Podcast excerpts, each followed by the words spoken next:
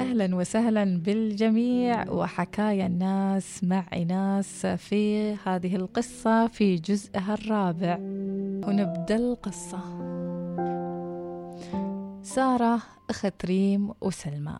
طفلة بعمر 14 سنة. فيها روح من البراءة والرقة. ما شافت في دنياها غير السلام والهدوء من أهلها. والتقدير والتكريم في مدرستها. لاجتهادها وذكائها ولكن الحياة كذي فيها الأخيار وفيها الأشرار الأشرار اللي يسعون في الأرض الفساد ويخربون كل شيء حلو في طريقهم حتى لو أمنتهم على نفسك وثقت فيهم واعتقدت إنهم عون وسند وأهل مساكين هالأشرار يعتقدون إنهم باللي يسوونه من شر بيحصلون من وراه على كل شيء يريدونه. وبيكونون هم الأفضل من بين كل اللي حولهم لو خربوا لهم حياتهم.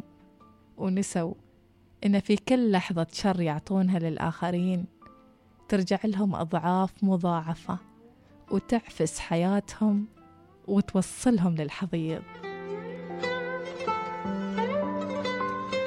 فمثل ما خبرتكم قبل عن سارة إنها بنت جميلة جدا أنيقة رقيقة براءتها وصغر سنها خلاها فريسة لذيذة لواحد مثل هيثم هيثم الآدمي اللي كان بروح شيطانية روح أنانية روح ما تفكر غير بنفسها وبس. فعلا فكر هيثم إن مثل ما امتلك فلوس زوجته سلمى ولجمها بسحرة ونفذ خطط كثيرة كانت في رأسه صار من حقه أنه يمتلك أي شيء يريده بسهولة وبسحر الخبيث. ولكن هالمرة الضحية كانت الصغيرة سارة. وفعلا بدأ هيثم يحيك سحر الأسود على سارة. سحر يخليها تهيم فيه تعشقه وتهوذيبه بينها وبين نفسها.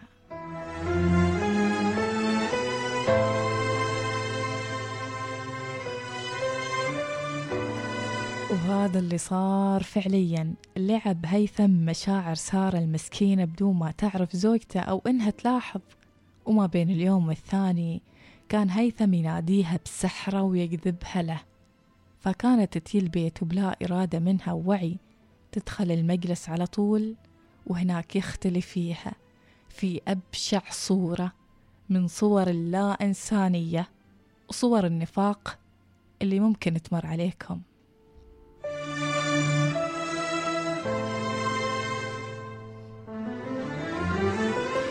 ظل السحر ملازم سارة وكان هذا وضع هيثم معاها وفي التلاعب فيها بجسمها والتلاعب بأهلها وأخوانها اللي كانوا يشوفون كل شيء بس ما قادرين يقولون كلمة فالكل مسلوبة إرادته ومغيب له عقله.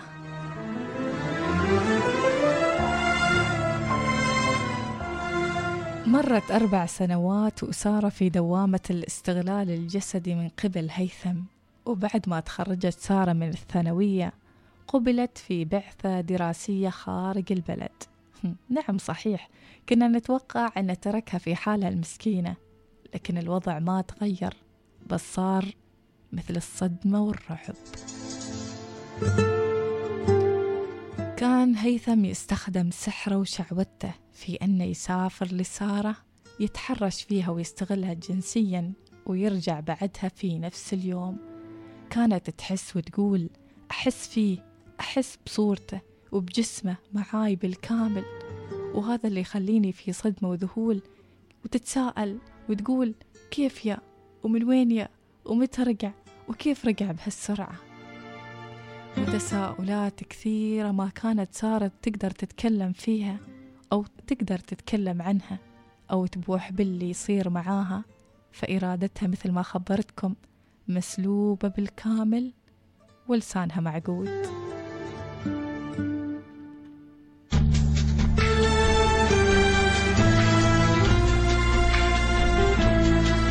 ومن رحمة رب العالمين أن سخر لسارة صديقة طيبة في السفر صديقة تحس بالآخرين وتداريهم. كانت صديقتها تلاحظ بعض الأحيان تصرفات سارة غير الطبيعية تصرفات وعلامات تدل فعليا أن فيها شيء أو مسلوبة الإرادة وخاصة لما يتكلمن في أمور الزواج والحب. فقامت الصديقة نوال شوي شوي تشغل لسارة سورة البقرة في غرفتها بصوت منخفض وتعطيها أوراد وأذكار تخفف عنها حدة اللي فيها.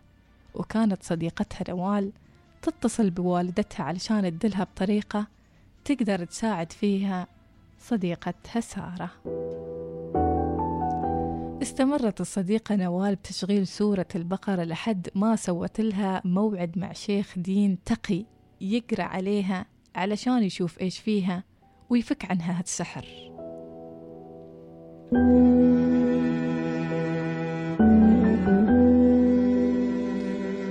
كانت سارة لما ترجع البيت من سفرها تشوف أشياء غريبة في بيتهم.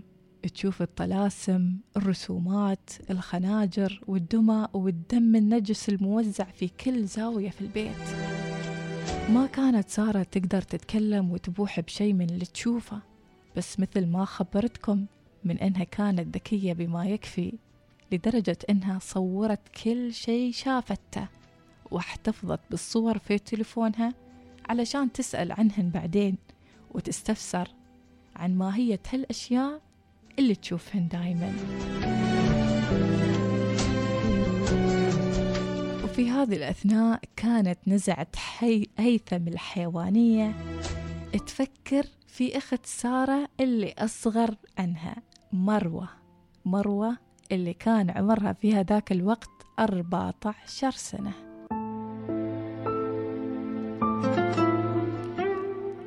حلت مروة في عين هيثم مثل ما حلت سارة من قبل.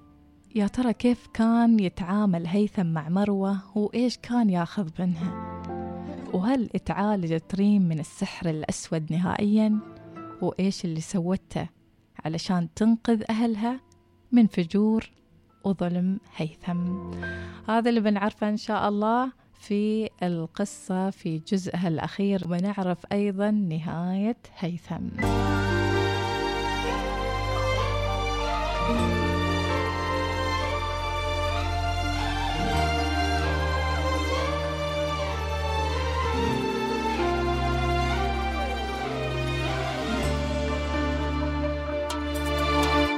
بعد ما كنت تاخذني عن الدنيا فيها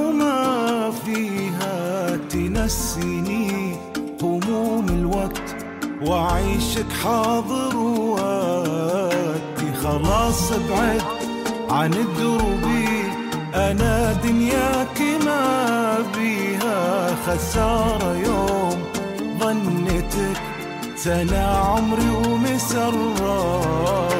بعد ما كنت تاخذني عن الدنيا وما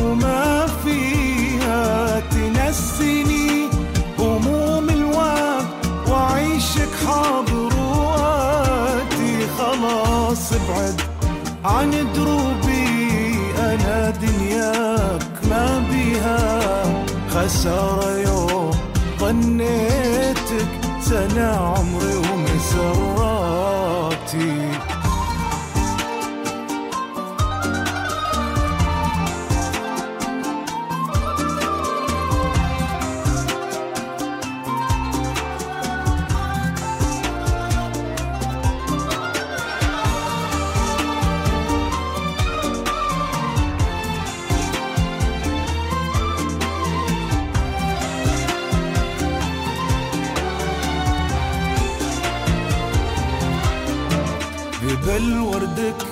في بستاني وحبك كان يسقيها. تغير صافي إحساسي وعشت بجمر آهاتي. ولو إنك سكنت الروح صرت اليوم مشقيها. يا كيف تزيد من همي وتحلى لك معاناتي.